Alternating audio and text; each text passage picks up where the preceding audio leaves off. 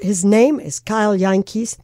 He is someone who is prolific, it appears, in everything that he does. He's an author, he is a teacher, he's authored a variety of books. He is a high school teacher. He has an honors degree in molecular biology, author of 13 published novels, founder of the University of the Western Cape Debate Club, and a black belt holder in uh, ninjutsu. I think that is the same as jujitsu. Kyle, um, it would appear that you're a complete overachiever. Is that correct? I wouldn't say that. You wouldn't say that. no, I wouldn't. I, I, what would you say? That just you have a driving pas- passion and you don't like to sleep?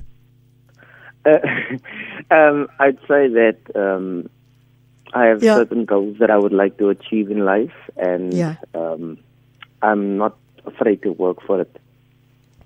So, talk to us about those goals that you would like to achieve. You're welcome to talk to us about the ones you have achieved already molecular biology honours degree, 13 published books, uh, the debate club, also black belt. Um, how do those fit into your broader purpose and your broader goals? Um, let me first say good morning, everybody. Um, good morning. Uh, and thank you for having me on. Um, uh, where to start? Um, I began um, writing in 2013. Um, so I was waiting for my matric results. I just wrote my matric exam, and I had an idea um, for a book that just didn't want to leave my head. So I decided, um, you know, let me try writing this out. I wrote it out, and I realized, oh, I'm actually good at this um, writing thing. So I kept writing, um, and I thought that book was, you know, brilliant. It's gonna be, you know, a bestseller immediately. And I was wrong, wrong, wrong. um, I was very wrong. I got uh, 22 plus rejections um, yeah. from the publishers and literary agents. Um, but I kept writing. Um, yeah. Kept getting more ideas. Um, 2018 wrote another book. Um, that was the fourth book that I wrote, 2018. Before that, I wrote about three, four books, and it was um, all rejected.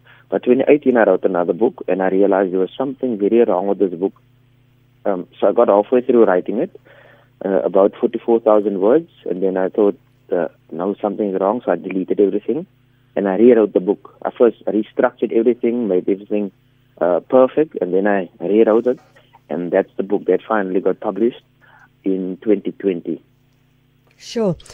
So you you are um, it, it, seems to me that you you're, you're someone who does not or let's not say does not accept failure, but rather is able to use failure as and perhaps it's not failure, but is is able to use that experience to push yourself into a completely different environment and different space. Is that correct? Yes, of course. How can you accept failure? Um, I've been, I've obviously when you when you fail, there is some uh, discouragement in yourself. Um, you try to look at things a different way, but it's all a learning experience, and it's something that should be used as a as a stepping stone. Is there anything that you've ever done that you've just thought, okay, this this is something that I can't do? I mean, I'm just looking. You know, you've been head boy. You obtained six distinctions at school. You, I mean, it, it, it, absolutely insane. But is there anything you've ever thought, okay, this, it's not that I maybe can't do it, it's just that I don't want to do it, or I maybe I can't do it. I don't know. Ooh, uh, um, nothing comes to mind at the moment. Um, I've uh, I've failed in a few things before, but it's not some. It's, I have a, a, thing where if I set my mind on a specific goal, even if I fail, I'm going to mm. keep going until I get that at that point that I said. Um, for example, with the with the um, the black belt, um, yeah, there's been a lot of times with uh, martial arts that I want to quit. Um, but when I started, my mindset was I'm going to get my black belt in this. Um, huh. So seven, eight years later, yeah, I finally got my black belt. Um, and that's because you know you keep pushing even if you you go through difficult times with it um you keep pushing until you get that what you said you're going to get. Kyle, what do you think it is that that gets you there? I mean, there's something in in the um, social entrepreneurship space called uh, ABCD, asset based development, and and asset based development talks to the idea that there are assets in the world, and we need to focus on what what the assets are. Is do you think it's the fact that you focus on your your assets? Is it that you have a long term goal into which all of this fits? What is it that makes sure that you succeed, however long that may take? What is it in you? Um,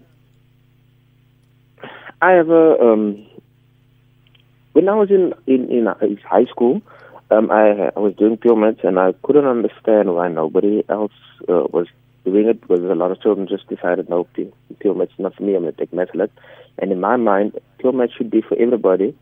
Um, but I, I've recently changed that idea. Um, yeah. My mindset has now been shifted to everybody has a gift, as you say, assets. Everybody has strengths and weaknesses, and that's what they should focus on. Um, when you whatever you whatever you do, um, all your friends, what you read, what you practice on, all of those things should be working on how you can you polish those assets or the gift that you have that God gave you. Um, so if let's say uh, if your gift is writing, everything that you do should be able to help you with your writing. Yeah. Um, whatever interests you develop should be able to help you with your writing. Um, for example, with my martial arts, I incorporate that into my writing. You will see in my writing there's a lot of uh, fight scenes and things like that. Um, yeah. Uh, my belief in God, I incorporate that into my writing. Um, my ideology is about uh, romance. I incorporate that into my writing. Um, my love for biology, I incorporate that into my writing. Everything that I do, I incorporate that in.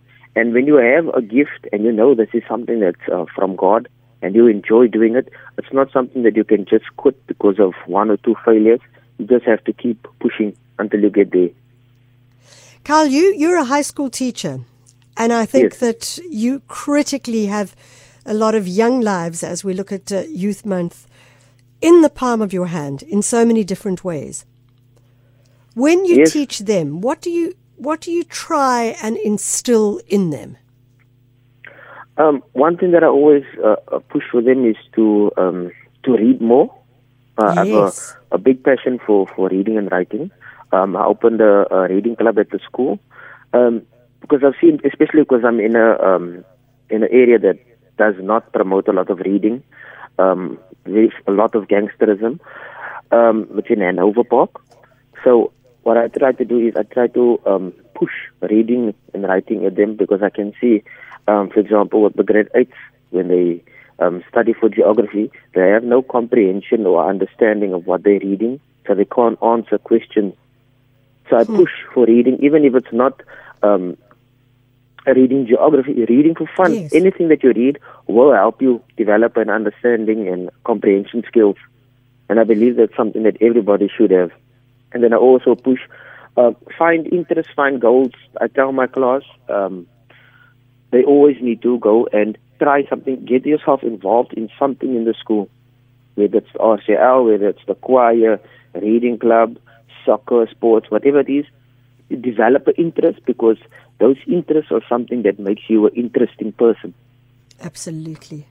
Yeah. Carl, you know, I, I, we have to close off, but I, you've noted one particular thing that really strikes a chord with me. And it's this idea of reading, in that, as you say, you don't need to be reading non-fiction books or books which are specifically about the topic which you're studying. But if you can read and grow your imagination and just really start to understand the beauty of one word as it's placed and chosen to be placed after another. It really is the most glorious thing, which can then be used in so many different ways. And I, I suspect that perhaps one of the reasons that you publish all these novels perhaps is less about the publishing of the novels, but more about the opportunity that it provides for people to read. No, I agree. Um, there's a, a, a quote from J.R.R. Tolkien where it says that fantasy is a escape mechanism. Um, so for whoever whoever reads my books, um, what I would like for them is to escape. You know, if they have stressful days, they should be able to go to my books, read, escape from that stress. Yeah. Um, just enjoy their time alone um, with themselves with the book. It's supposed to be able to help you. Kyle, cast your mind forward to when you're 50. Where are you going to be? When I am 50, I'm going to be a millionaire. I'm going to be um, a world renowned author. Um, yes. I'm going to have uh, multiple schools of my own, whether they are uh, academic schools or martial arts schools. And I have some. I, I'm also going to have my PhD. You're going to have your uh, PhD as well. Yes. Well, you better get cracking. Let's uh, leave this interview and you get back to your desk and make sure all of that happens. Kyle Jantjies, thank you so much for joining us and for inspiring us this Youth Day. Thank you so much for having me, Michelle. I appreciate it. That's Kyle Jantjies, Cape Flats author, teacher, inspiring youth with his life story, and a great love, as you can hear, of education and reading. And if you just go online, you can uh, see some of his books on Amazon and the, find the names of those books as well. K Y L E Jantjies, J A N T J I E S is his name. It's 823. This might be your choice song.